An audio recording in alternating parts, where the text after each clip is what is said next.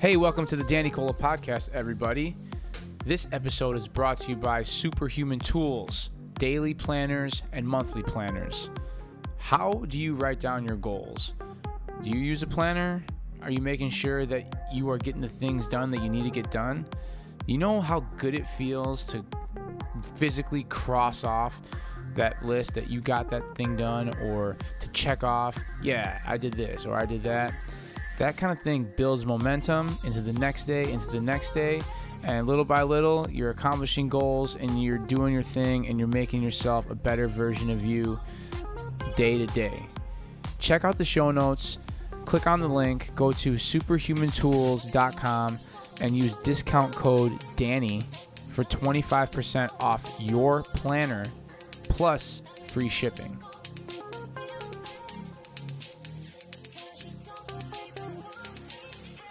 My guest on today's podcast is actor, singer, fitness enthusiast, my friend Alex Solowitz. You may know Alex from the boy band 2gether from the late 90s, early 2000s. On this podcast, we talked a little bit about his career leading up to 2gether.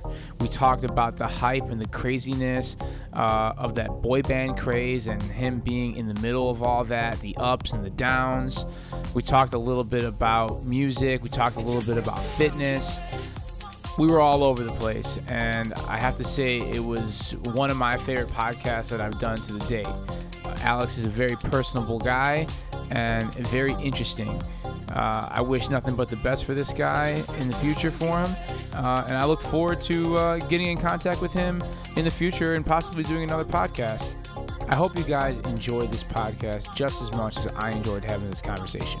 So without further ado, Alex Solowitz. How much I appreciate this, dude. Absolutely, bro.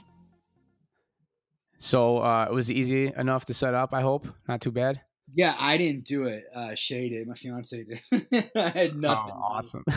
you know, it's very good to have somebody there like that. I'm I'm lucky enough to have a wife that is fucking there for me uh, every time I need her, and it's a great thing, isn't it? Yeah, no, it's she's she's a computer whiz. She's like a hacker. She can write code. I'm, I'm using like two fingers, you know, to like. It's it's awful how bad I am at computers. Yeah. Um, cool, man. Well, th- thanks for thanks for doing this. I'm just uh, I'm setting up my Instagram live. Okay. Give me one second here, and then uh, we'll just jump right in. I really just I, I, these podcasts for me are a very like conversational style, and you seem like a really down to earth guy. And I, and I, listened to a couple of your podcasts. Uh, well, I actually listened to one of them this morning, and like you're just uh, you know, a really passionate guy that I just want to have a flowy conversation with. This is not like interview style. I think I think part of the reason why like my podcast is starting to become a little successful is because it's so authentic. And I think I think, you know, as real as you can be, as as much as you want to give, like that, you know, I appreciate that. Yeah, for sure. It says Danny Cola Fitness. Can I just have a little background about yourself? I mean, like I, I put I posted that dope video you did, but yeah. I don't know I don't know much about you. You know what I'm saying? Like uh yeah, for sure. Um, so yeah, I'll, I'll, give you a little background about me. So uh, I've been in the fitness field since 2007. Um, always played sports. I was a real uh, a, a, soccer player growing growing up uh, all throughout my life and in high school as well. Mm-hmm. And then um, I started doing personal training back in 2007, right after high school, really, you know, learning uh, kinesiology, anatomy, and uh, making it practical, learning a lot of movements, and, and then starting to train clients right away. And um, in my early years, in my early, I'm are, sorry. do you have a NASM certification or? So you- I have a, a, certification through National Personal Training Institute. I don't know if you ever heard of them, NPTI. Yeah, yeah absolutely. Yeah. So when I was uh, finishing up my last year of high school, um, after the school was over, I would take a train and a bus, and I'm, I, I live in the in the city of Chicago, right, like 30 minutes downtown Chicago from downtown. Yeah, so I would take it from Park Ridge. Get out of here, dude! That's where I've been training. My that's where I've been working the last eight months. dude, I went I went to high school in Park Ridge, man. Oh, okay, cool. All right. Yeah, I went to I went to Maine South out there. So you said your mom's from there? My stepmom, but she raised me. Yeah. Oh, cool, man. And uh, how often do you get back to Chicago? I, I, dude, I haven't been since I only go for work, you know. So it's been quite a while actually, because they don't shoot too many things in Chicago. No, they don't. They don't. It's not real, real big place for that. Yeah. Anyway, um, so yeah, I was taking a train and a bus downtown Chicago, Mm. and I got my certification in personal training in six months. And then once I graduated high school, I got a job right away as a personal trainer. And I was working for two and a half years. I didn't really go to college. And then throughout that time of uh, personal training, I got into coaching soccer at high schools, and I really fell in love with that. And then I said to myself, I should probably get a degree in in education if I want to continue this route. So uh, I went four years, and I played. Uh, I played college football. I kicked and punted, and you know, just kind of developing my fitness background with you know football style of exercising and you know agility and plyometrics and all that stuff. Right. Excuse me. And um, you know, I got my personal training or uh, my degree in teaching, physical education, and health, and I also teach driver's ed. So I've been personal training and teaching the last five years, Mhm. and um, ever since I accomplished my goal of like working in a suburban high school, Mhm. I really picked up my personal training before and after work. And then uh, I also started a podcast, and and I've been really inspired by a lot of podcasts I listen to, like Joe Rogan and Aubrey Marcus, and um, who else? Like guys like Jordan Harbinger, you know, guys that have been doing it for a long time, like a bunch of different comedians. And um, I just been really inspired, and I was like, well, I love having good conversations with people, and uh, I just started my own podcast, and I've been consistent with it every week and I like to tie in my knowledge of fitness that I've developed, my knowledge of uh, education and teaching high school students and teaching all over the city of Chicago, inner cities, uh, suburbs, uh, different grade levels. I want to take my experience and from training people as well. Uh, Mhm. And use this pro- this podcast as a platform, and Instagram as a platform, and social and all the other social medias as a platform to just put out good knowledge and you know inspire and teach people to do their thing because this is a short life and we have the opportunities to do it. And this is this is what i'm about man. This is all i'm doing you know? Dude talk to me a little bit about your life leading up to 2gether. How much were you acting? How much were you singing? And how much did you think that there could be a real career out of this? Well, I was doing a lot of, uh, you know, growing up as a kid, I was a really, really, really heavy kid. I was like, um, at one point, I think I was 15, I was 350 pounds. wow So, yeah. So, you know, the doctor said I was obviously morbidly obese because I was also shorter than I am now. I was like 5'7, 350. So you can imagine what that looks like. Um, yeah holy shit to to to be some you know not everybody can get up to that weight. I mean it takes this you know people if they try couldn't get up to 350 pounds but i'm one of those people that is capable of of of, of being able to put on that kind of weight. So anyways um but i so i kind of i didn't have too many friends but what i did have was i could sing and I was able to just pretty much play any instrument. I don't know why. I just I could just pick up instruments and play. Um, so I, I did a lot of that, and then in high school, um, you know, I, I kind of I, I went on this open call for an agency, and there was like a thousand kids, and somehow they picked me, and um, my mom, uh, my stepmom, Kathy, who uh, she would take me out on auditions, and and I did one commercial at about thirteen, I think it was for Armor All, and then my grades dropped. So um, out here, uh, it might be everywhere, but if you don't have a certain GPA, you can't get a work permit when you're when you're a kid. So in california right yeah, in California, I think that's pretty much everywhere. If you don't if you don't make you know your GPA, you, you can't get a work permit when you're a child. So um, what happened is I just stopped acting, and and that was that. Um, you know, uh, but how I much of time how much time did that take like you know you say your grades were dropping was it consistently every day going to auditions and all that stuff No, it every wasn't. day, It was week? no, no, no, not at all. It was like, you know, once a week, once every two weeks, uh, something like that. And then I booked a commercial, and then that was it. You know, it was very difficult to book when you're under 18 years of age. Uh, right uh, you know, unless you're a Disney Channel looking person and I, I just wasn't that person. So, um, you know, that, that, that didn't happen. And then, you know, at, uh, you know, I, I started playing in this band. First of all, when I was 16 going into 17, I, um, I, I, you know, like I was out with these this girl that I really really liked, and she, you know, didn't like me, you know, and obviously I felt it was because of how much I weighed, and you know, I mean, you obviously have to be attracted to somebody, so sure. um, you know that that really hit me, and I remember I was driving, I was driving home, was on the freeway, I was listening to Matchbox 20. I was listening to a song called Shame. I, I remember the exact moment. And I said to myself, I'm to lose the weight no matter what. Like, I don't care what I have to do. I'm to lose the weight. So I kind nice. Of, I'm to tell that to clients now. Play that yeah. song, Matchbox 30. Whatever. Uh, yeah. So, um, I listened to the song Shame and, and whatever. And, uh, you know, and, and then what I did was I just started running bleachers. So I ran bleachers and literally I lost over a hundred pounds in, in, about five months, which was crazy. That is pretty crazy. Yeah, it's um, it was just uh, I dieted. I ate a lot of uh, um, salads from Subway, and uh, with their fat-free dressing and whatever. I mean, I, had no idea. I wasn't nutrition. You know, I didn't have any. I didn't count sodium or, or sugar or anything like that. I just kind of just you know I just did what I did, lost the weight.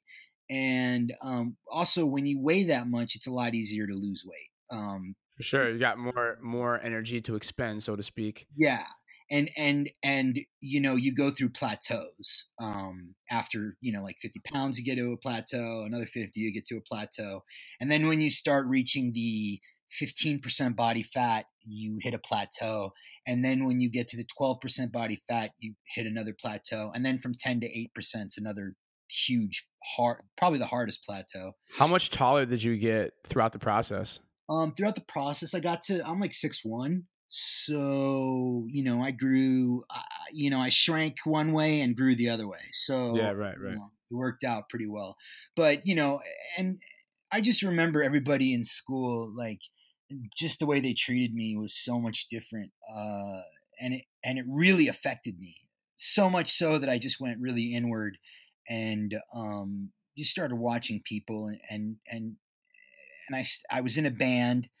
Um, and they were like my only friends, and you know the band was called Liquid Zoo, and we were pretty successful out here. I mean, we played with like Incubus, we played with No Doubt, we played with uh, Hed PE, Static X, um, Hoobastank. We played all their first shows. They're, yeah, it's a lot of notable bands for sure. Yeah, no, and we were the only band that didn't get signed.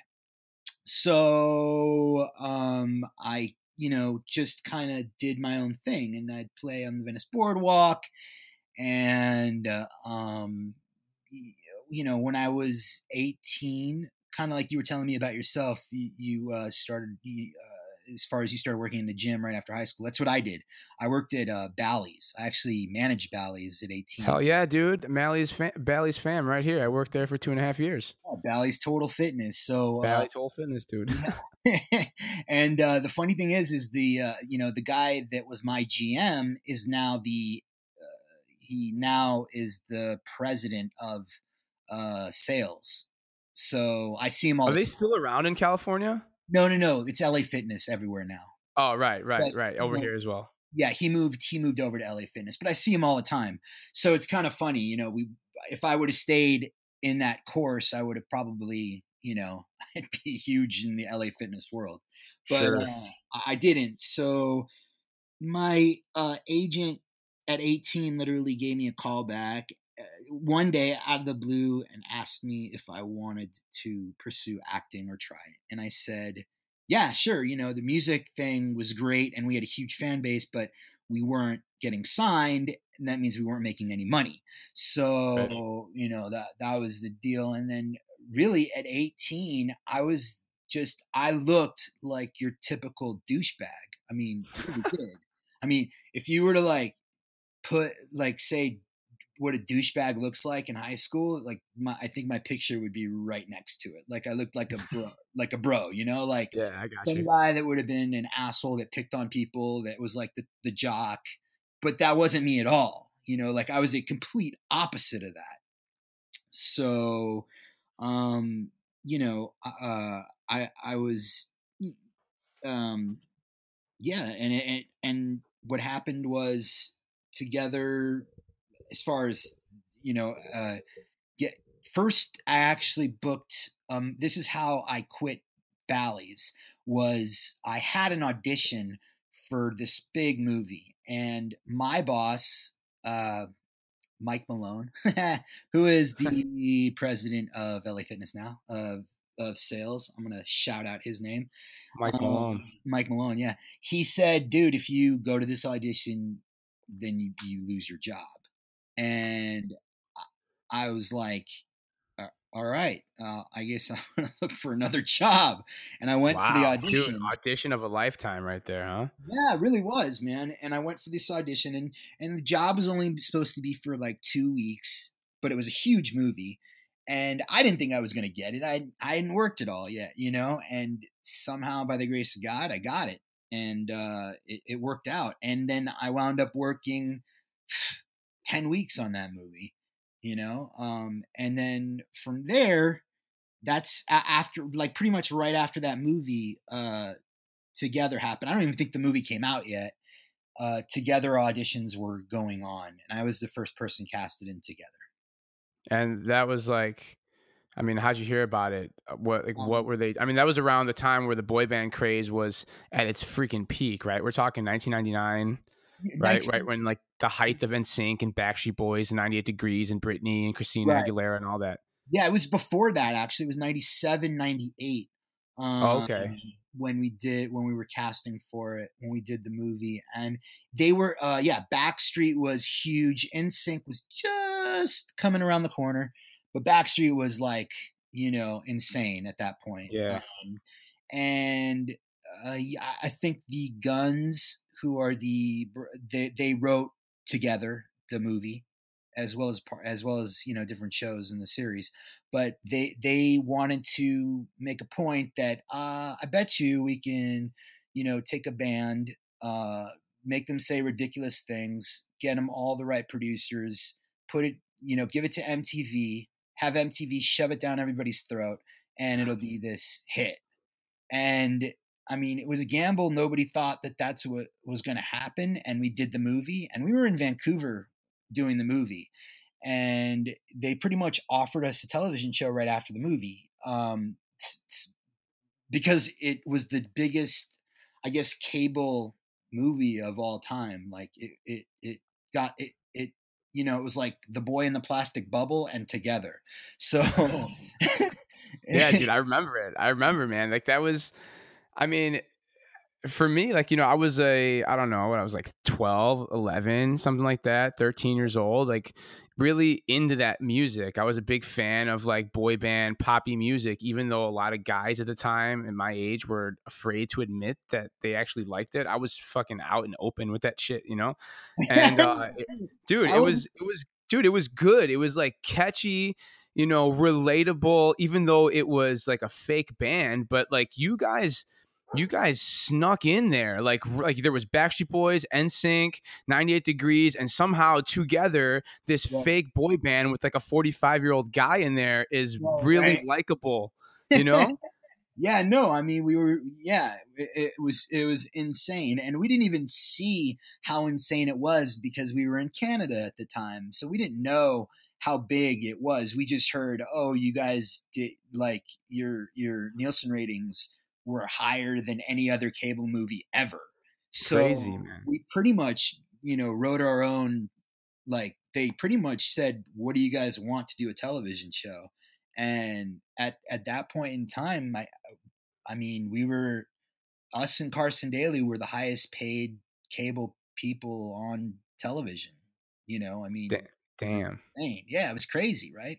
Uh, speaking So- of Carson Daly, what Yeah. like what's it like going like those? I mean, TRL that that experience, those shows. You ask high school kids nowadays, what you know. You remember TRL? There, you know, there's that that kind of stuff doesn't exist anymore. You know, No, I know. what was it like? What was it like going on that show at, at its like highest point ever? You know, what what was that mm. experience like?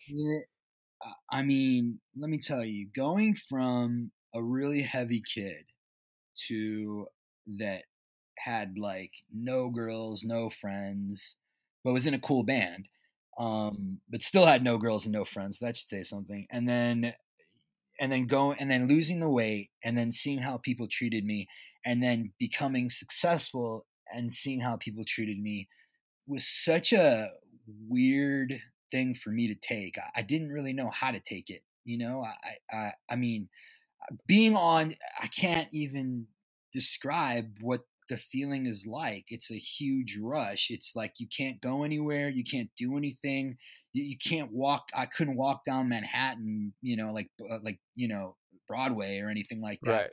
People would just rush you, and and I mean, you'd have to have secure. We had to have security around us all the time. It was it was insane. This is coming. How old were you? How old were you at the, at its peak? 18, 19, 20, 21, 22. You know, So just a young man, just you know, old you know, old enough for people to take you seriously, but young enough to still be like naive to how crazy people can be and the crazy shit that's out there, right? Yeah, no, for sure, man. And uh, you know, you you start believing the hype where I was just I became resentful and like resentful against women, resentful against every pretty much people in general.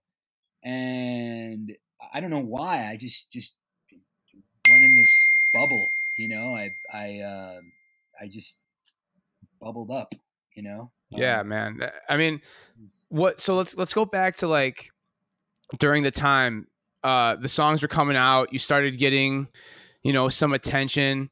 Uh, did you guys do live performances as well? Like how how many like how many did you guys ever do like a tour or anything like that, or was it just just the movie, the TV show, the CDs, the videos, appearances?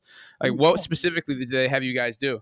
We did Britney Spears Oops I Did It Again tour. We did every radio tour all over the country. I mean, we were in Chicago. We did your guys' whatever radio Kiss FM radio station you have out there. we did, right. we did we did every everything from Wango Tango to you know Long Island played on Jones Beach. We I mean we we, we toured around with everybody.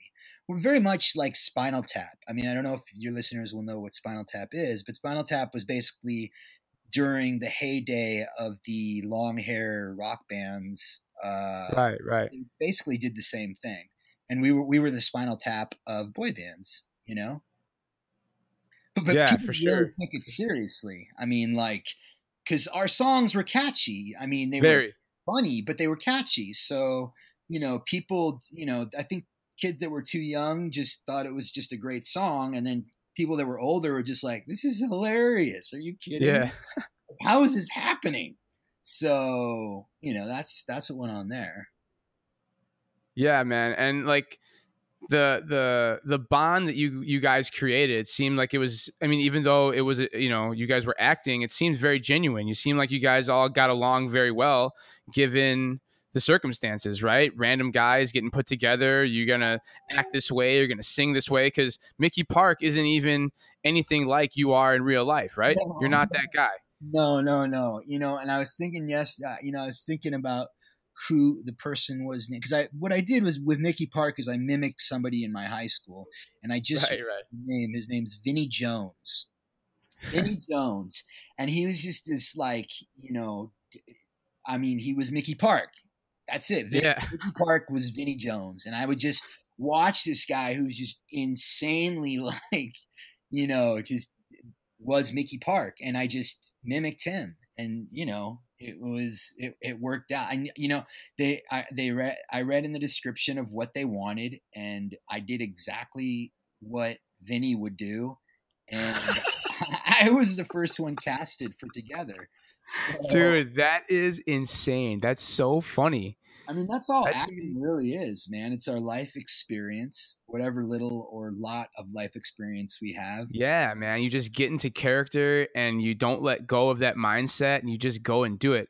Did you have trouble like letting go of that character every once in a while? Because, you know, he would make sassy remarks, he'd put on this like tough front. Like, did any of it like resonate with you in the celebrity lifestyle or Yeah, Look, I, I always, I never would speak like Mickey Parke, you know, in my life, but I think my attitude and I, I mean, I think I was a real asshole back then. Like I was a real prick, you know, like I, I was really cocky and I remember taking everything for granted and um, just thinking this train's never going to end. Um, I'm the shit, believing all the hype, you know, like totally, you know, and I, I had my core group of friends from high school and they would kind of latch on because I would pay all the bills and they would always be at my house. And, you know, it was just, it was Sure. it was just this giant orgy of lots of women, booze, whatever else, and and uh, we had a lot of fun. You know, I bet I bet, man. Like that's an experience of a lifetime. Uh definitely worth your Bally's job, that's for sure. absolutely, absolutely was worth my Bally's job. But you know, yeah, that's dude, it's crazy. you know what I can say about Bally's, which is now LA Fitness, is it's consistent. You know, I mean, you do get that consistent, and I would have moved up in the ranks because I was very good at what I did, and um, over at Bally's. But um, you know, I also thought that I could act too, and but you know, the thing about acting is it's not easy. I mean, there there are out here in LA, there are millions of actors, literally millions of actors Right, right. we're all trying to do the same thing and you're you're competing against everybody and you know you have to somehow keep it alive reinvent yourself and that's not easy to do you know, Definitely not. Over Definitely not. To stay on like that mental game and then like for producers to tell you, "Oh, we like you. We're to have you do this." Or, you know, never call you back at all or, you know, tell you lies and for someone who's 18, 19, 21, whatever, seeking affirmation like that, that can fuck with somebody's head emotionally, don't you think? Oh, bro, you have no idea. I mean, I self medicated for a very long time. I mean, like you know, that's you know, that's part of my story too. I mean, I, I I didn't know how to handle it.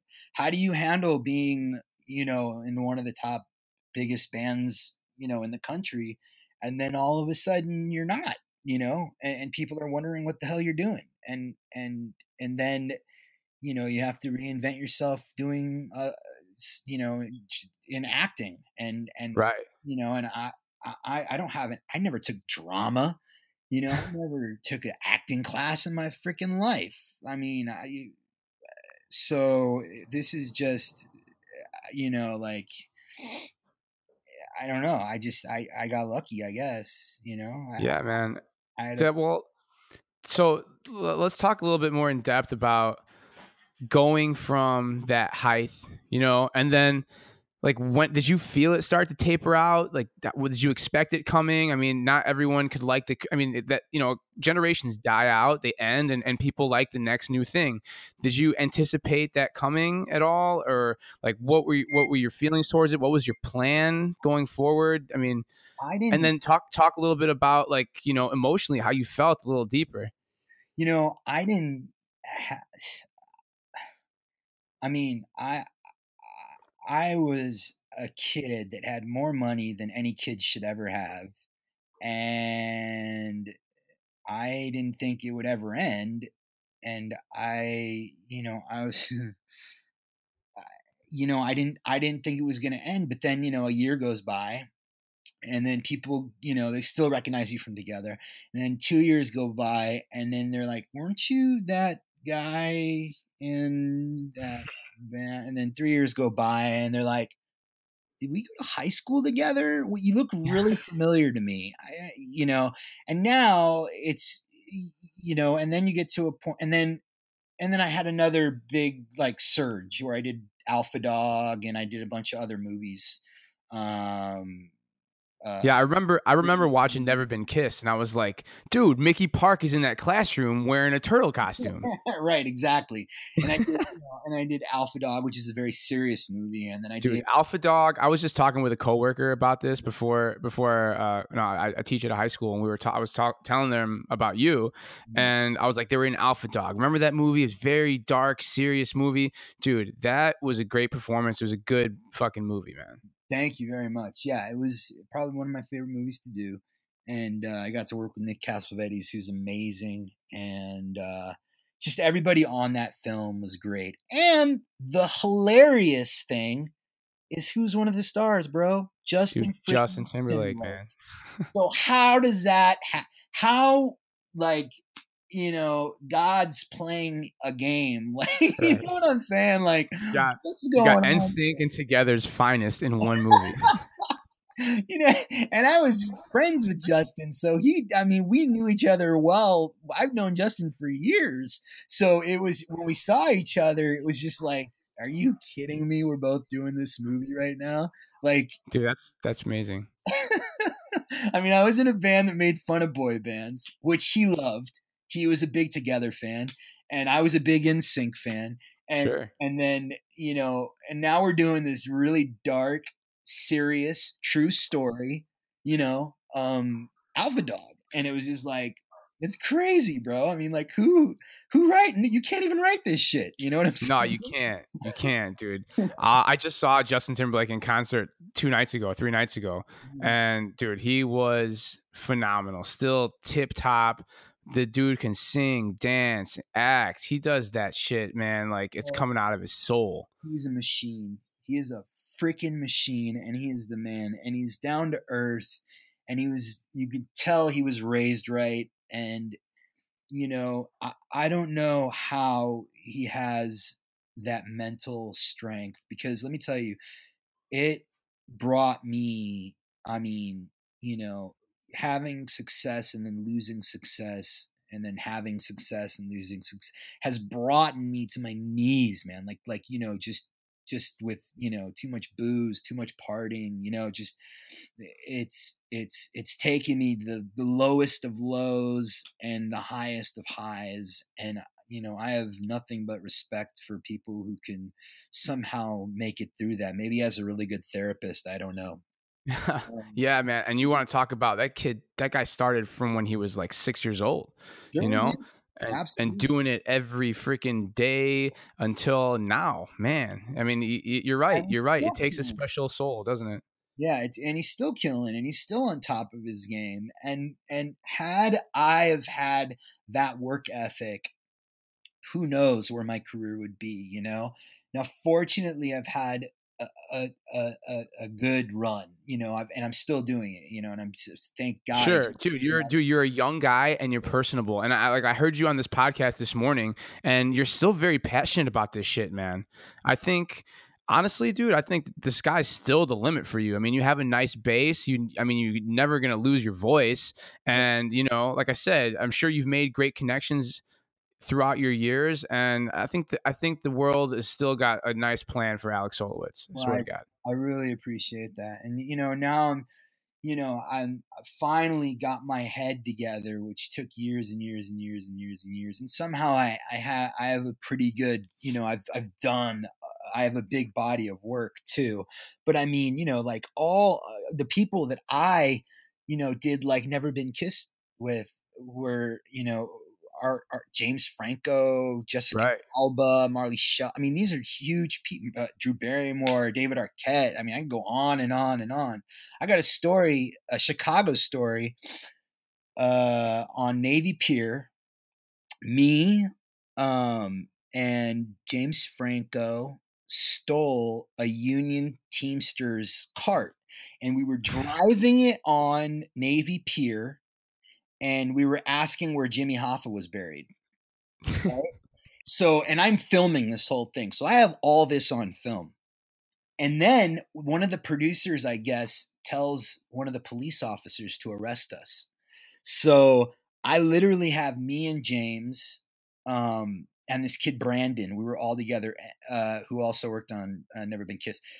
All of us getting arrested. And then literally they had us all in handcuffs, and then all of a sudden the producer comes out and says, "Ah, we're just fucking with you." Damn, you guys got got- punked. We- yeah, we got, we got punked like the best punk uh, ever. And I just the funny thing is, is the producer on that. I I did uh I just did um uh MacGyver. You know the new MacGyver. Right, right, right.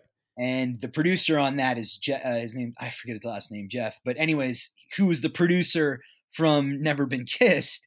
And he was like, "Hey, do you remember that time on Navy Pier?" And I'm like, "Of course I remember. I thought that was the end of my life right there. You know, like, it, was, it was funny. So, and it's all on tape. It's on Dude, VHS. that's like so-. I was gonna say, what are you carrying around like a camcorder? I was. I swear to God. Of course I was. I was a kid, man. On this. how much how much film do you have from like backstage and parties of like hanging out with other celebrities at different A-list events? I mean, do you still I mean, do you guys were you guys walking walking around with those things and, and how much of it do you still have that's playable or I mean, do you transfer that shit? Yeah, I think my mom, my mom's tran tr- either has transferred or is transferring everything. I really don't know how much. I don't really remember how much we taped. Not, not too much because there was kind of cameras always around, I bet. anyways. And um, we took our time that we had without cameras following us, like very, you know, like it was like ah, we get to relax. Sure. A know? relief, I'm sure, yeah, man. Yeah, yeah. So, and even though you know, I I think about it and I kick myself because I, I took, you know, my work ethic sucked. Back. I mean, it was good. I had good work ethic, but I was not grateful as I should have been for being on such a cool. You know, if I, I you know, I should have been so much more grateful than I actually was. Now thinking back of, uh, you know, when, you know, when it came we were just like maybe we were tired or whatnot, but we were just like sick of it, you know. And sure. I mean, after a while, I'm sure it becomes normal. You know, that's your new normal. I, hmm yeah, it really is. And I mean, it's just, uh, it, it, it but you, you know, you- I took it for granted, I, and I think a lot. You know, I'm, I, you know, I can only speak for myself. I took it for granted, and I did. You know, I was, I became a prick, and I started believing the hype, and you know, I, I, I just became somebody that I was not, and um, and then it takes a lot, you know, to turn that around and reinvent yourself over and over and over again. I mean, I've been doing this for over 20 years now. So Yeah. it's, it's yeah, not- man. Do you uh do you do any stand up comedy at all or just acting? No, no, no, no. I just do. I mean, I've done stand up comedy, like, um, I, you know, with, uh, with Dave Spade and, um, I did some stuff with, uh, Farley, you know, Kevin Farley and his brother. He still does it, right? Is he still active doing stand up?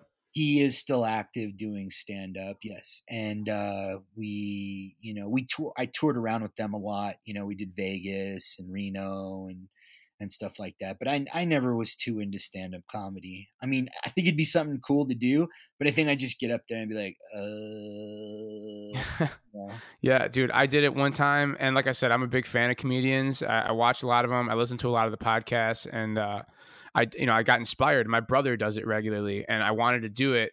And I wrote some of the worst jokes humanly possible, and I practiced so much. And I was gonna do this open mic night, and then I signed up for this open mic. I went to it, and I just bombed so hard, having the microphone in my hand and just like talking. My mind went blank. It was the most uncomfortable feeling that I've experienced in a long time. Yeah, but, But uh, I mean, I'm intrigued by the process, and I want to get back out there and do it again. it takes balls to do it man and i've seen some of the biggest comedians literally some of the biggest comedians bomb at laugh factory and play you know yeah. Oh, yeah. It's part of the process, dude. Bombing, bombing is something that you just have to get comfortable with, and you got to learn to to just deal with. I mean, it's like a miniature version of you know 2gether going off the charts, and then you know finding another movie and then dropping back down. You know what I'm saying? It's a Yeah. miniature version of that, not as public, I guess. right yeah and it's it's it's well it's i think it's a lot more difficult because it's just you and it's Yeah. writing and it's you know that's it you know you're not you, you know acting is easy you get the script to look at and you you know you just add a little a little of whatever flavor you bring to it but i mean it's easy comparatively speaking to getting on stage and being like be funny Right. Oh, right. And then when you and know. people are not entertained they start getting pissed off and letting you know when they get pissed off. You know i was i was uh you know i do this coffee time episode on my instagram as I, I just i sit here i have coffee and i like spit my thoughts for the day. It's part of you know what i've been doing. And i was talking about how people are afraid to go ahead and like do their thing that they're passionate about and express themselves unless it's a, a time where they're feeling where of like you know they're disagreeing with you or they're feeling uneasy because then they had they don't have a hard time telling you how they really feel. Yeah. but when it comes to being like passionate and putting out love and doing something they actually truly enjoy they want to step back because they're afraid of failure. But the second you fucking piss somebody off they're in your face about it you know? Sure for sure. Yeah you um, especially out here you anyway. watch what you say but yeah.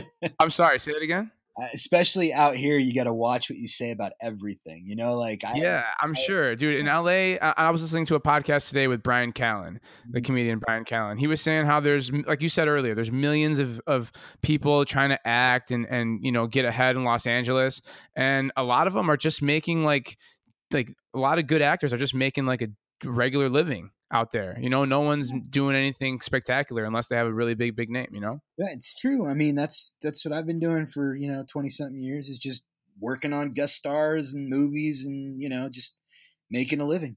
You know what I'm saying? It's a it's a job. Yeah, man. It's just uh yeah, for sure. We all put our pants on the same way at the end of the day. I mean, I don't care how famous you are or how everybody has you know even uh, you know i don't care how famous you are how famous you were they still have their own problems and we don't know you know we don't know what people are going through i mean who, sure. you know, like who just OD'd? Uh, didn't Ariana Grande or something like that just OD or something like that? She did somebody did some or Selena Gomez one of them I know I'm pretty- one of the girls did? Get the fuck out of here yeah. I know uh Mac Miller just died a 26 year old I know dude. That's and dude I, that's awful man. Yeah. that like when I heard that I was just like are you kidding me? Another one that just I mean like you were like you talk about it because you have that experience and you can understand like what it's like to be you know loved one second and then the next second just kind of not be everyone's go-to anymore. And you know like like we were talking about earlier being rejected and and you know being accepted and listening to what these producers have to say and a lot of it's fucking fake and then at the end of the day you don't know what to really feel man, I can't imagine what that really feels like, you know. And then the you know the amount the amount of drugs you have, I'm sure you have uh, exposure to and access to at the flip of your finger, the un- unlimited amount of money. Uh, I can't begin to understand that.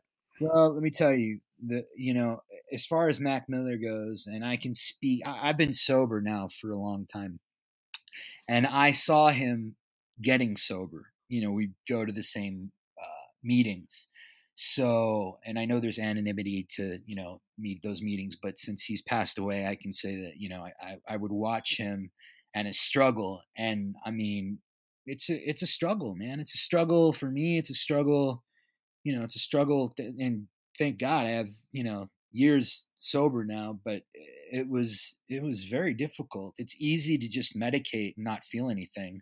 And that goes along with booze or even eating. I mean, you know, sure. Whatever you do, whatever your vice is, sex, whatever it is, uh, to get your head out of your head, um, you know, is and and I and I know that struggle, you know, and I was probably sorry about that. I don't know why this. That's okay. Going on.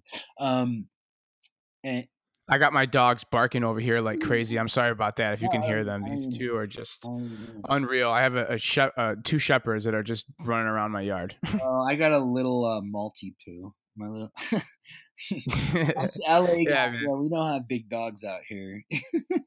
yeah, that's all right. We got to have a furry baby in the house to keep us, you know, oh. keep us together as well. But anyway, like you, you were talking about your sobriety and understanding what Mac Miller was going through. Yeah, I mean, I saw him getting sober, and it, you know, it's it's punishing, man. It's it's tough. There's nothing worse. You know, there's nothing worse than going through withdrawals. Um, and going through that process and you know i didn't really have uh you know i always was a pretty moral person and um i didn't have that problem i didn't you know at, at this time there goes my dog at this time i was uh you know I, I had been sober for a little while already and i just you know I think he was wearing a Mac Miller T-shirt too. It was kind of funny, but you know, he went up and he took a chip, and I just, you know, uh, so that's the capacity that I knew him from, and and it's just, it's hard, man, and and you'd be surprised how many actors are are in the program, you know, are are are in, you know, are getting sober in one program or another, um, be it A, A or NA or whatever um, because it's it's uh, it's all around us and it's it's difficult and it's easy to medicate and uh, and and um, you know and then once you finally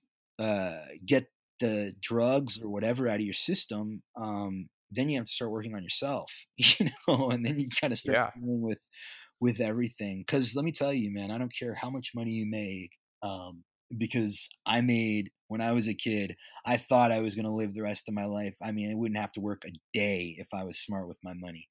And I wasn't. I spent I mean, I was broke I mean, within a couple years and i didn't want to work after 2gether either so i just and i i wanted to, i sold my house and i decided that it'd be a good idea to start living at hotels, you know, like the Chateau Marmont, or like I mean, talking like four or five hundred dollar a night rooms, which is like insane. Wow. You know, you will go through a million dollars, millions of dollars, real quick. Let me tell you, really, really quick, especially with the right friends around. You know, um, and then uh, and and and then you know, I I finally figured it out.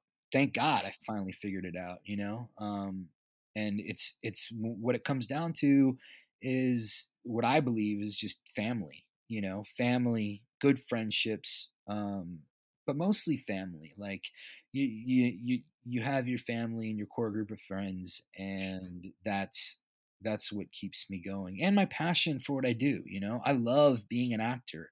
I don't care if they tell me no a million times. If I go in the room and I do my best, that's all I can do. You know what I mean? Absolutely, man. Like you can definitely tell that. Um, oh, sorry, you can kind of hear an echo. Give me one second.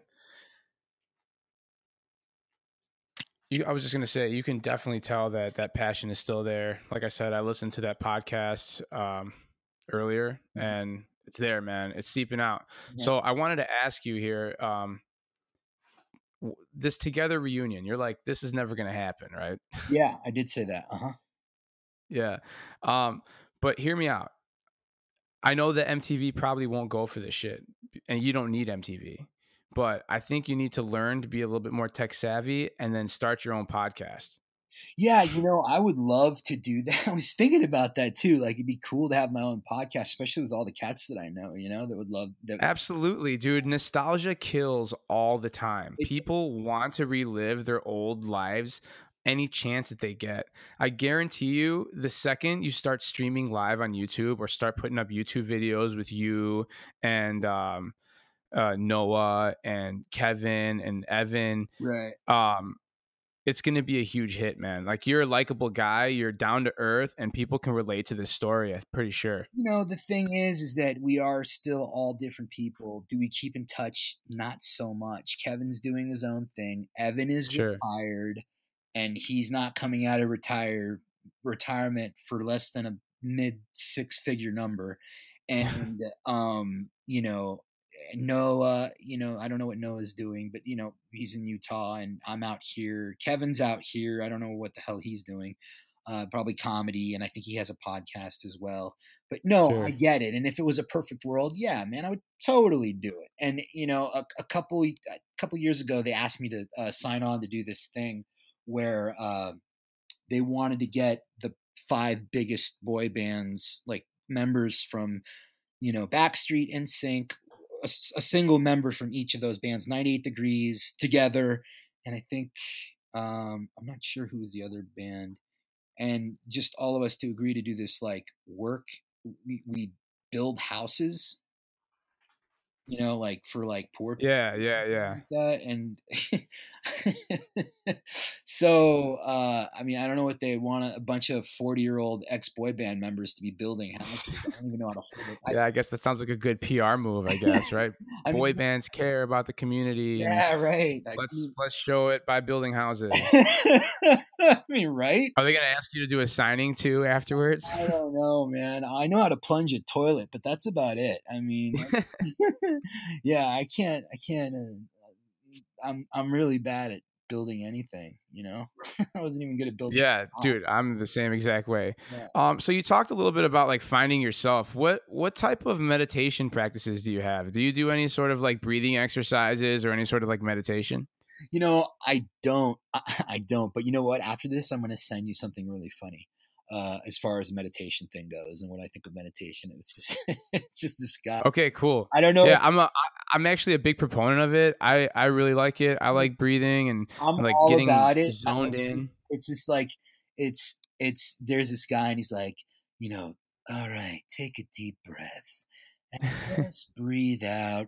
Fuck you. You know, dude, it's you're gonna you're gonna fucking love this thing, and it's real. I mean, it's real. You can actually meditate to it. You know, like it's it's it's it's funny. But I never got into meditation. My meditation right now is the gym. Like I was I Yeah. I was at the gym today for three hours and 20 minutes. Now, some would say that's overtraining, but like, I, that's what I have, you know? I mean, when I'm not working, Yeah. what else am I going to do? I'm at the gym, you know? So it's, uh, I'm, I, I, I, that's my meditation, you know? Dude, you're pretty jacked, man. What talk to me a little bit about some of the workouts you do. So I have a lot of uh, problems. I have a shoulder problem, um, and I have uh, like my ACL got torn, and like so I have knee problems, and so I can't quite lift. You know, I used to be able to lift Buicks, and I used to go in the gym and be like, Sure. I'm going to lift heavier than everybody, and blah blah blah blah blah, and that's the only way to get big. That's the only way to hurt yourself is Oh yeah. what I wound up figuring that out real quick. And, you know, I did hurt myself. And now what I do is uh, tut, you know, um, uh, time, uh, time under tension training. So it's like basically I clock myself and I do, I guess what they've done studies that say that 60 seconds on a particular workout, on on a particular muscle, uh, uh, will you know that's when you're getting your most the most out of it if you can do 60 seconds so basically take out the weight you know drop the ego sit, put the ego away take down the weight and do 60 seconds of really good concentrated reps Yeah, that's a that's a method that I like to use a lot when I train clients.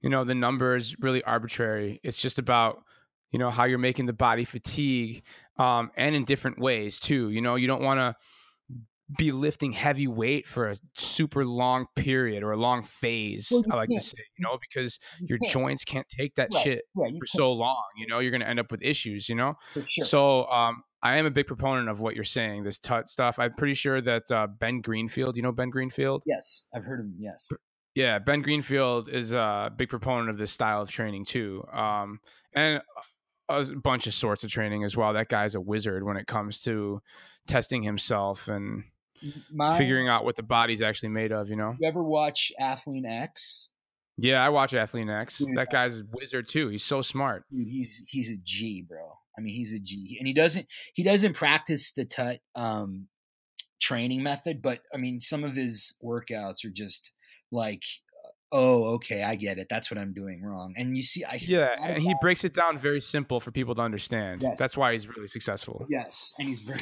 and he's very knowledgeable Very knowledgeable. very knowledgeable and um you know i think like um as far as that goes um yeah i just i see people i see guys at the gym and yeah they i mean they're lifting incredible amounts of weight but they're not really doing it i mean i'm uh, you know i'm working back lats biceps today and of course cardio and i do abs every day as well so um uh, you know I'll- especially like when you're working your lats like you'll see guys going or back you know it's a pull exercise and they put on a huge amount of weight and they just pull back and then yank the machine forward, and then they pull back, yank the machine. I mean, they're not getting any sort of a negative at all, and your negative is Right. you're getting a lot of your. I mean, that's growth. uh, That's where you're fatiguing your muscles.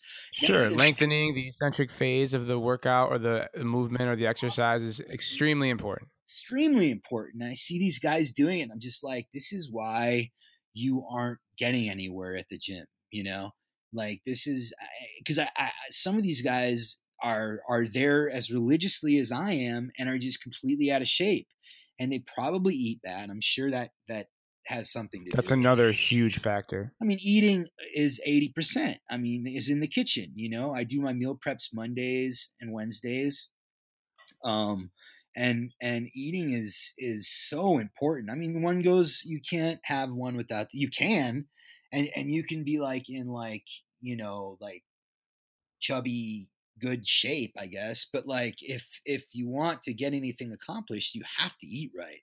Have to. Absolutely. It's Absolutely. What what style of uh like do you do any uh different styles of diets or inter- intermittent fasting or do you do anything particular? Or are you just counting macros or what? No, I don't. I don't do any of that. I'm like I just like take. I get ground turkey, the ninety-seven percent, you know, fat-free Lean. yeah, Yeah. lean turkey, and uh, I, you know, no sodium, no nothing, um, and just stick it in this huge thing, and then I put like peas, and I put uh, a little bit of corn, and um, and that's pretty much it. And I use Dash as well, so I I really really clean. Like I don't know anybody even that does meal prep like that does a paid meal prep um that eats as clean as I do. Like I'm like I don't even have cheat days, you know, and I know that I Really? should. I know that I know that that's wrong. I know that like you, you well, not a cheat day. I believe in cheat meals. Sorry, not people do cheat days. You don't do a cheat day. You do a cheat Dude, I do cheat weekends, man. but yeah, I mean that's that's all about tricking your body, you know. And yeah. I know that. Yeah. You know, I mean, I, I know that to be true. That you the only way you're gonna you're gonna get anywhere is if you do trick your body. Your body needs to be at a constant like confusion all the time in order to pass certain plateaus. And especially when you're at the 10% body fat um, range, um, in order to you know get any leaner than that, there's you you've got to really really uh, trick your body. There's um, you can carb load, but that only works for a specific day. You know, like on day ten, if you're carb loading. I don't know if you've ever tried that. Um, So I like to carb I carb cycle. Okay. So what I'll what I'll do is um I'll go super low carb for like five to six days, Mhm. and then I'll do a two day period where I refuel, you know, um, and then I'll be fine for a couple days. And usually my refueling days is uh, don't let me kid you is fucking sugar from everywhere, you know, no holds barred. I'll have fucking pasta. I'll have candy, and then Monday rolls back around, and I'm I'm really strict like you. I'll have you know lean turkey breast or ground turkey. I'll have chicken, steak, fish. I'll have eggs and a lot of greens and nuts and seeds. I'll do yogurt and cheese. right. Um, but you know, everybody everybody responds differently f- to different things, man. And it also depends on like what your individual goals are. Like I, I'm like you, I want to try to stay as lean as possible under the circumstances of what I can get away with as well. You know, how how do I feel in the gym day to day? I think a lot of it is being intuitive with how you feel, and everyone's on an individual scale with that. You know, Absolutely. Like you hit it right there. We are all individuals and nobody knows your body like you do, especially because you've been into fitness so long. Like I've been in fitness for so long. We know our bodies. We know what we can and what we can't do and what we can get away with and what we can't get away with. Now, I know that I could get away with probably doing that sugar thing, but I probably don't eat more than 10 grams of sugar a day. And I don't eat that's crazy, man. I don't eat dairy. I don't um I don't eat anything with sugar in it. I um I I try to keep my sodium really low and um if I have like a photo shoot or something where I need to be really lean, what I'll do is I'll carb load which is like 4 days of completely carb loading, you know, like just loading up on carbs and then Pastas, breads, fruit Yeah. specifically. yeah, and then my uh my fourth or fifth day, my fifth day would be strictly protein, only protein, no carbs whatsoever. And then I'll do it again and have another run. And then on your 10th day, you should be as lean as you're going to get for anything. Hmm.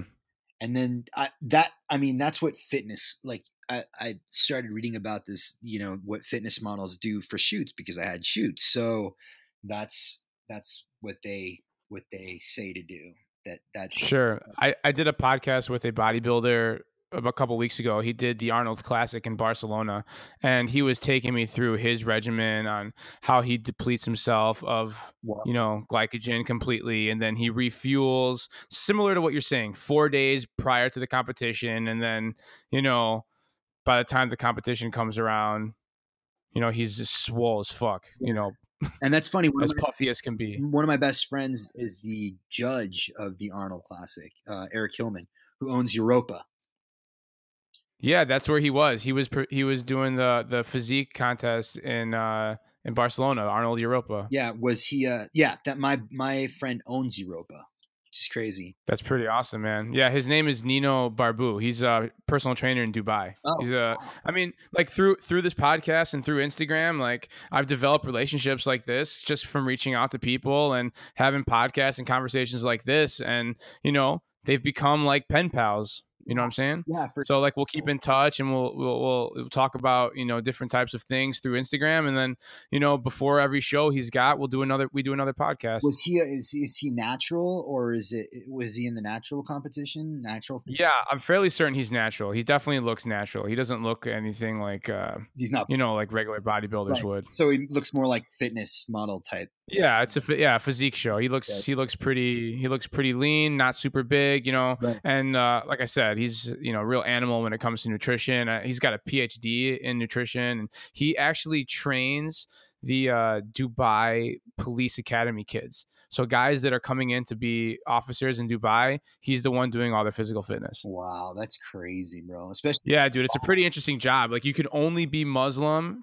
You can only be a Muslim police officer in Dubai, and you know he's a Christian guy, and he says that like that's one of the things, you know, that they're really adamant about. But because you know No. he's at where he's at, his knowledge is where he is. He, you know, broke the mold and started teaching these kids, and you know he's real successful out there. He's doing his thing. yeah, that's that's crazy. I gotta I gotta check that out. I gotta check him out, man, because I'm always Yeah, he was just that. We just it was like the last two or three episodes I did. Um, you know, good dude, super good dude, really nice. And like I said, through this, I've created relationships and I've learned so much. Like, you know, you get the work ethic of this guy and the story of you and, you know, somebody else that I've talked to. Like, I piece these things together little by little and, you know, I kind of mold myself into being better. You know what I'm saying? Yeah, no, for sure, man. And and you know, it's it's it, you know, fitness is like my life. You know, my, fitness and acting are the two things that I'm most passionate about.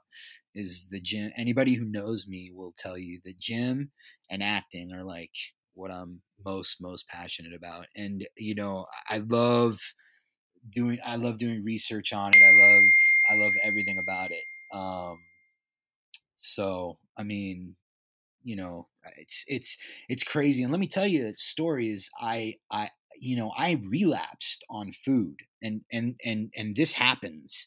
So when I was 27, and I was just at a really low point, and I actually did a movie, and uh, it's called, and you can YouTube it, and you're not gonna believe it, bro. If you YouTube Deadliest Lesson movie of the week, it was a Lifetime movie that I did, right? Mm-hmm. and watch the movie. I'm in the whole thing, but watch. I'm I'm at about 360 pounds. At 27, I gained the weight back. That's how, What? that's how crazy it is, bro.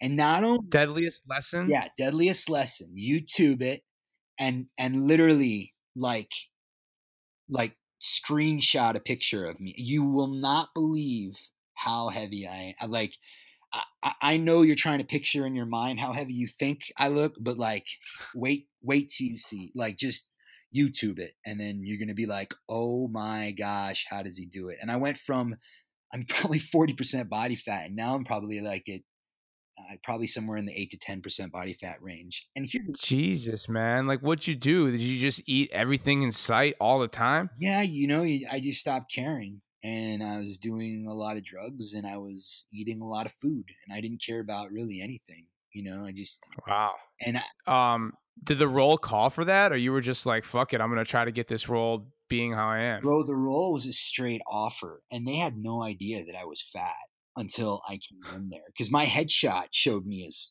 good shape, and then when I came in there, they're like, "Who the fuck is this guy?" I'm like, "It's me, Alex Solowitz." oh, Mickey 370 Parke up in this mug. pounds. you got me. Yeah, it was a straight offer, so they. But I mean, it worked out. I think I did a decent job. I had some definite problems uh, getting in trouble on that movie, but I, I uh, uh, you know, because of the shape that I was in, not phys- Right. uh, yes, physical shape, but mental shape as well. Um, uh, but yeah, I mean, you, and then another thing that goes along with that is the skin.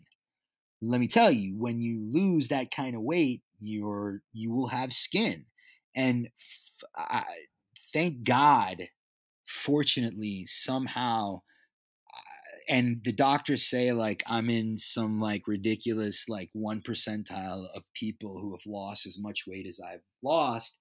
And if you see pictures with me without my shirt off, like I don't have any skin, I have abs, you know, so it's like it's it's crazy. It's it's insane. I'm just Yeah, there's a guy. There's a guy that uh, did a fast for like over 380 days or something like that. he just did nothing but a. He did a water fast, and then he was taking like multivitamins and stuff. and uh, he was just kind of fueling off the fat that he had. He lost all his weight, and his skin shrank with it too. right. I mean, So, I mean, that happens to people. That's, it does. but it is wild. Here's the problem with diets. And I and I love you know I hate diets. Jenny Craig, Weight Watchers, all that garbage Yeah, is fad diets. they're not practical. You know what I'm saying? They're just not practical. They're they're they're not. you, you're not. You have to do something that you're able to do on a daily basis all the time. And Yeah, they're not long term sustainable. Yeah. They say that the um the the two main points in a diet, so to speak, is consistency and adherence. How consistent can you be with it and can you adhere to it on a regular schedule, obviously. exactly. You know? And I And um like there's this guy that I do podcasts with too. He's super smart. His name is Mikey Sell. Um he he did a, a, a podcast. We did a podcast because he did this study, man, where he ate eight weeks of Chipotle. He did eight weeks of a vegan diet. Uh. He did eight weeks of nothing but a McDonald's diet, and he was just trying to prove a point where if you keep the calories consistent, you know, he was training at a caloric maintenance, and you keep the macronutrients in line every day, that if you put yourself in a caloric deficit or ma- maintain, you're gonna either stay the same weight or lose weight. right. And this this guy started at 240, 240 pounds or something, and he ended six months later after the McDonald's diet at like 207. Yeah. See, I'll get like that too. If I stop working out and like I just had a surgery where I couldn't work out for six weeks and I lost 30 pounds, you know, and I wasn't trying to lose weight by any means. And I was eating, I mean, I always, like I said, eat healthy, but that works for me. You know what I'm saying? Sure. That that my diet will not work for everybody. I'll go out and even when I go out to eat, um, I I still watch as much as I can. I don't first of all I don't go out to dinner very often, but when I do, I still try to keep it as clean as possible. And that works for me. But let me tell you something. I know so many people that have gotten their stomach stapled or their uh, you know their ba- gastro bypass surgery and what happens to them they lose a lot of weight and then two years go by you see them again and they blow up to either what they were or they pass what they were same thing with weight watchers and jenny craig i try you lose a bunch of weight and then you can't sustain it and then you go past because you haven't dealt with the mental part of it, and and that's a huge Right. thing. I mean, food is comfort. It's a pacifier. It's like sucking your thumb or watching television. It's you know, it's it's it's and and you have to make it something else. You have to um, eat to live, not live to eat. You know what I mean? Sure, man. You have a, you have to have a good relationship with food. That's that's what it comes down to. You have to have a good relationship. You have to know w- how it affects your body. Obviously, you want to make sure that you're doing some sort of movement or some sort of exercise because that's extremely important. Yeah.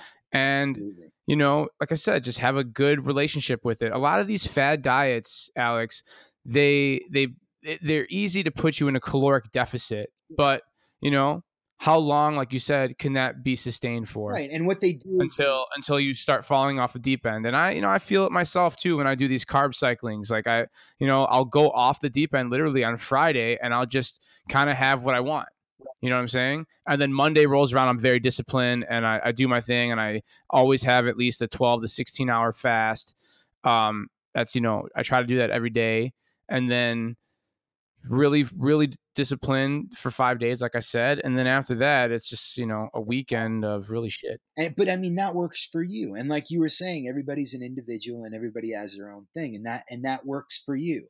Something Yep. in my head won't let me do that. I, I don't know why. I i know uh, intellectually i know that i could absolutely and i'd probably get better results maybe even if i did you know change it up a little bit you know have you know basically like what the weight watchers and all that crap is is they do like 1600 2000 2300 calorie a day then they drop down to 1600 and then they do it all over again so you're tricking your yeah your calories but yeah you know that's just not sustainable i mean nobody wants to be on No. be on weight watchers forever you know be on jenny craig forever you, you They want you to be though. They- You know what I'm saying? Those those companies are like made so that you can be on that for a long time and they want you to be with them for a long time. I'll tell you something, Alex, being in the industry as long as I've been in the industry, and, and I'm sure you could adhere to this as well, but there's so much ignorance. People don't fucking have any idea how to eat, how to exercise. no and It's crazy. even the trainers man even the trainers at the you know at, like in la fitness like a big chain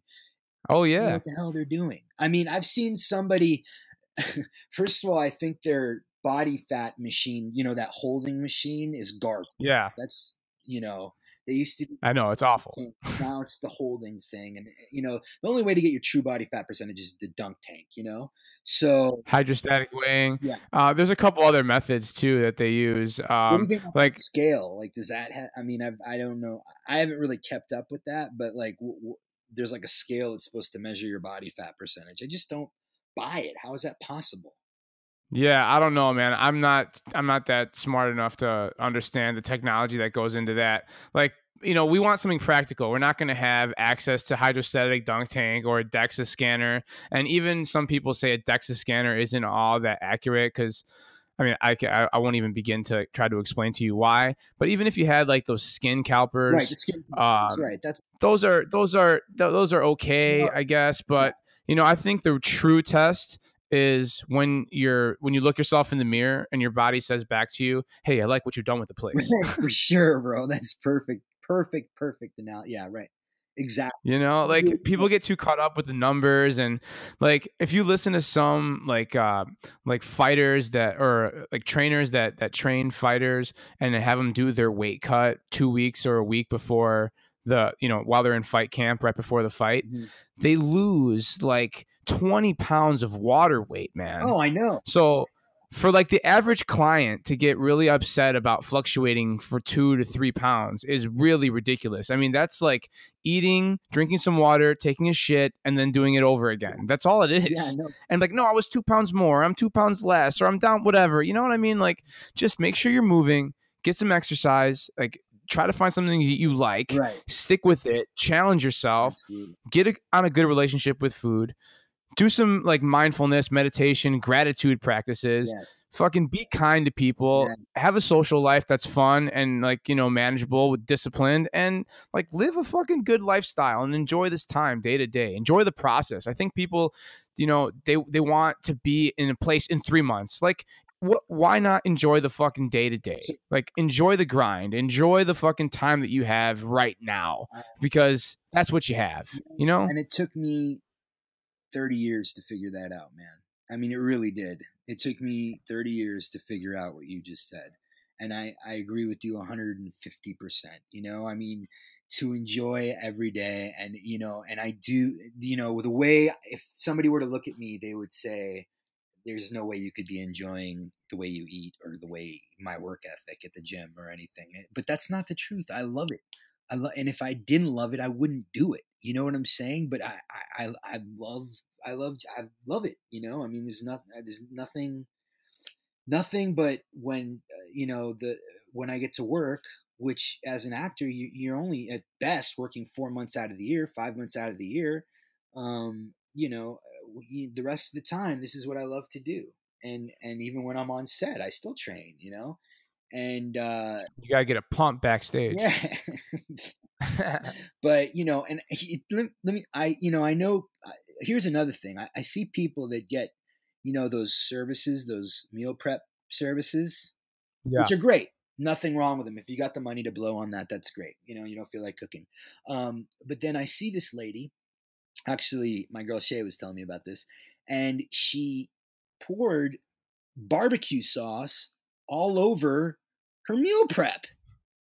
and I'm thinking to myself, just go to go to go to Chipotle, go go eat wherever the hell you want. You're just pouring barbecue sauce all over your meal prep. I mean, if eh, that didn't make sense to me, that got me a little weirded out, you know. And I, yeah, well, listen, dude. Honestly, if someone is going to be lazy enough not to make the food themselves and order and get something already prepped for you, of course they're gonna go that little extra and be like, all right, I'll throw some extra whipped cream here or some ketchup or you know what I'm saying? Like that's the kind of person that does it. And and don't get me wrong, man. Sometimes I'm w- one lazy motherfucker and I don't want to cook and you know a lot of times my wife does the bulking of the cooking and i'm mm. and i'm thank, thankful and grateful for that right. and she, you know we'll you know she'll prep it and i'll have my stuff ready to go in the morning because i'm training clients early in the morning i'm teaching during the day right. i train at nighttime and on days i'm not training i'm podcasting right. so like i'm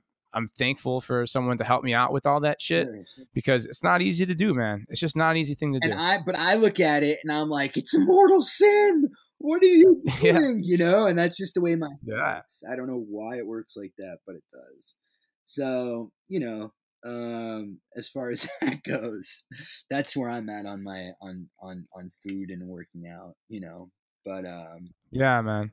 Well, dude, that, that, that look, this has been a, a, a great conversation. Really, dude, you're a down to earth guy, and I really appreciate you doing this and taking the time out of your schedule to to talk with me and, and get on my podcast. Um, man, I, I look forward to doing this again one day. What, what do you say to that? I'd I'd love to do it, man. And I got um, you know, I just did uh, Call of the Wild, which is the Jack London uh, novel uh, with Harrison Ford so that that won't be out till 2019 Christmas, but that's going to be a, another good one. And I'm just grateful, really grateful. Thank God, you know, I, I I'm I'm able to get another studio film in, and uh, and uh, Wolfenstein is my game. So if you guys play video games out there, that's your game. You have a game. Yeah, Wolfenstein, Wolfenstein One, New Order, and Wolfenstein Two. That's pretty cool, man. Yeah, we were Hell yeah. So wait, hold on. Before before I let you go, talk a little bit about this movie with Harrison Ford. So it's uh, you know, um, it's Disney, it's Fox, it's a 20th Century Fox is doing it. It's about the Jack London novel, uh, Call of the Wild, and it's about a wolf that gets uh, transported over to um, uh, what's it called, Alaska, and is forced into labor and you know Harrison Ford's in it, and there's a lot. There's just tons of great actors in it, and uh, it's just it's going to be a, a, a pretty. I think it's going to be a huge film. Christmas 2019. Uh, Dude, awesome, man! Congratulations. That's pretty badass. Yeah, thank you. I'm just very, very, very grateful to still be working. So, um, you know, uh, and and to be doing your podcast, man, and to be you know uh, chiming up with you. I remember when you did that the that cover of uh Oh yeah, dude, I did that. I did. uh Me and my guy, we did the cover of Calculus. I posted it, and Oh. I thought it was so cool. And I don't post anything, you know, from other people. Especially, like, Yeah, I'd never, dude. I'd never met you, but I thought it was like the coolest thing ever. So I posted it on my page. Everybody loved. Yeah, dude, that was like what two years ago. I did that two or th- two and a half years ago or something like that. Better job than I did, man. So Get out, dude. Well, I'll, I'll- I'll say, like, I was in a band too back in the day. You know, I played guitar, and you know, the guy that I was in the video with, like, he was my my partner with this podcast. You know, for a long time, he's doing his own thing now, and we'll write some music here and there. Um, but dude, I never had a voice. I always thought I, you know, I could develop one, but you know, it wasn't a natural thing for me. Um, but it, like I said, 2gether and boy bands and a bunch of other music inspired me to do my music and play guitar and you know learn regular guy and and do chords to you know the things that you guys did and sing along because it was catchy shit man and um it, it made an impact on a lot of people and you should be really proud of yourself and the shit that you guys accomplished and you know all the stuff that you have yet to accomplish man. I really feel psyched about you. I think you're a great guy and uh not just a regular guy. See what i did there? And you know, the regular guy chords, bro. Let me tell you a little backstory on that. Tell me uh, is uh, I wrote that song back in when I was 15, and it wasn't regular guy. It was called "There's a Liquor Store Across the Way," and it was about me robbing a liquor store. It was in my band Liquid Zoo. Anyways, so then I came out with regular guy, but that was a that was a you know done song. And then if you listen, then met a girl, thought she was grand, fell in love. yeah Same freaking chords, and there was almost a loss. yes sir there was almost Hey, if I'm if I'm not mistaken, tell me that um that that Puddle of Mudd song was in the chord of E, but regular guy I think is in the chord of F. Am I am I right? no. They're actually in the same chord. They're uh, Are they? uh, a regular guy is in the chord of F, and I believe that song is in the chord of F as well. I could I could be wrong. You know, I could be wrong. I'd have to give it a listen. But there was almost a lawsuit there on that. Um, Was there really? Yeah, there was because I mean it was a blatant. I don't know if they meant to. I mean, we all do it, but I mean it was it's so similar. You know, It's very similar, and, and I remember, dude. I actually remember like learning that. You know, I would go to like those tab websites, Ultimate Guitar, and and learn this shit. And a lot of times, I would hear the stuff from the album and try to play it myself. Sure. Um, but then like you listen, guitar, you like yeah. do the tabs. I'm sorry. that's how I learned how to play guitar. I mean, doing that, just going. Yeah, through tabs, man. Like I, when you say you can play a lot of instruments, there's not a lot of people in this world that can do that. You just have that knack, man. I just, you know, grace of God, man. I'm just blessed. I'm able to play instruments. I love it. You know, uh, I, I'm just, I'm just grateful that that that I'm able to do what I'm with. You know, that I'm able. I feel like you know somebody's always watching out for me. As long as I'm doing the right thing, and like you say, as long as you treat people right, as long as you're a good person, you're moral, you have integrity, I, I think that you will. Uh, and, and this is what I've learned you know in my 30 years and if i could tell anybody anything is is if you if you have integrity and you're moral and you have a moral compass and you treat people right i think good things will happen and you have to be passionate and you have to want it but i think no matter what it is you want no matter how crazy it sounds uh, the sky's the limit because never in a million years if you would have told me i was going to be an actor or i was going to do this would i have said oh, that's going to happen because I wouldn't have believed you. But I mean, you know, pa- it's music was what I was passionate about, and thank and and look how it worked out. Worked out great. And yeah, I've had downs and I've had ups, but I mean, in the end, it's it's all brought me to the place I'm at now. So, and I'm grateful to be here. You know, with the people surrounding me. And I got a great daughter. She's uh she'll be 18 the 31st. So I started young. Um, you know, I got 18, huh? Holy shit, man. yeah, she'll be 18, 31st, Kaylee. And, uh, you know, I got a great uh, fiance. I got a, you know, I got a great, my dad and my stepmom and just everybody in my life is just amazing. My aunt, uncle, everybody, you know, um, I, I very supportive family and grateful to have them in my life and grateful to have a good core friends that are in my life and grateful to be. Yeah, man. You're you're lucky. You're lucky. That's great. Yes, sir. Um, you know, I think gratitude practices are something that everybody should do because it could always be worse. And uh, you got to be thankful for what you got when you got it because you never know. One day it could be taken away. But uh, I think what you said there is uh, it was beautiful. Like you, like no no better way to end a podcast than to what you said right there. So just let let my listeners know where they can find you, man. Uh, all right. My uh, Instagram is Solowatt. Um, my you know Facebook is Alex Solowitz, and I believe my Twitter is just Alex Solowitz too. Awesome, man. Uh, I really think you should get on a podcast yourself and make the uh, solo what podcast or something like that. and uh, I'm serious, dude. I think that there's uh, you'll you'll create a following super fast. And i mean i would be one of your listeners. Hopefully you know i'll get on your podcast. We'll shoot the shit. We'll talk about it starting at the danny cola podcast. And uh, you know maybe we'll get together. I'll fly out to california. We'll freaking hang out do a song together or some shit like oh, that i don't know so much fun you know i was thinking uh, that how bad I want to like do like a 90s 2000 cover band, you know, like how cool that. Damn. You know? that you would be perfect for that. Yeah, but uh, you know, after this, I'll I'll send you a a song like I just did, and I'll I'll send you that meditation thing. you gotta check it out; it's really funny. Sounds good, man. Yeah, this is a start of a relationship. I I appreciate you doing this, and um, yeah, like I said, you, you gave a real good story. It was uh, it was exactly what I thought this would be, honestly. So uh, I really appreciate you, man. I, I really do. you, man. Thanks so much for having me on. And that was the podcast, everybody. What a nice guy. Uh, make sure to follow his Instagram at solo what and then his uh, Facebook and Twitter at Alex Solowitz. It was a really fun conversation, and there was a lot that we got out of there, especially when he gets deep about you know life during 2gether, and you know when it starts going and uh, starts crumbling apart, and how you have to maintain a positive mindset and attitude going from job to job and and really uh, reinventing yourself as he says. You know it's not as easy as we think out there uh, in Los Angeles trying to make it out there you know sometimes you get your your big breaks and and what have you but it's a constant struggle and you know there's a ton of people out there that get broken down and I'm, I'm, I'm grateful that he shared his story, and I think a lot of us can learn uh, from his story. So, guys, thank you for tuning in. Make sure to leave a five star rating if you like what you heard today.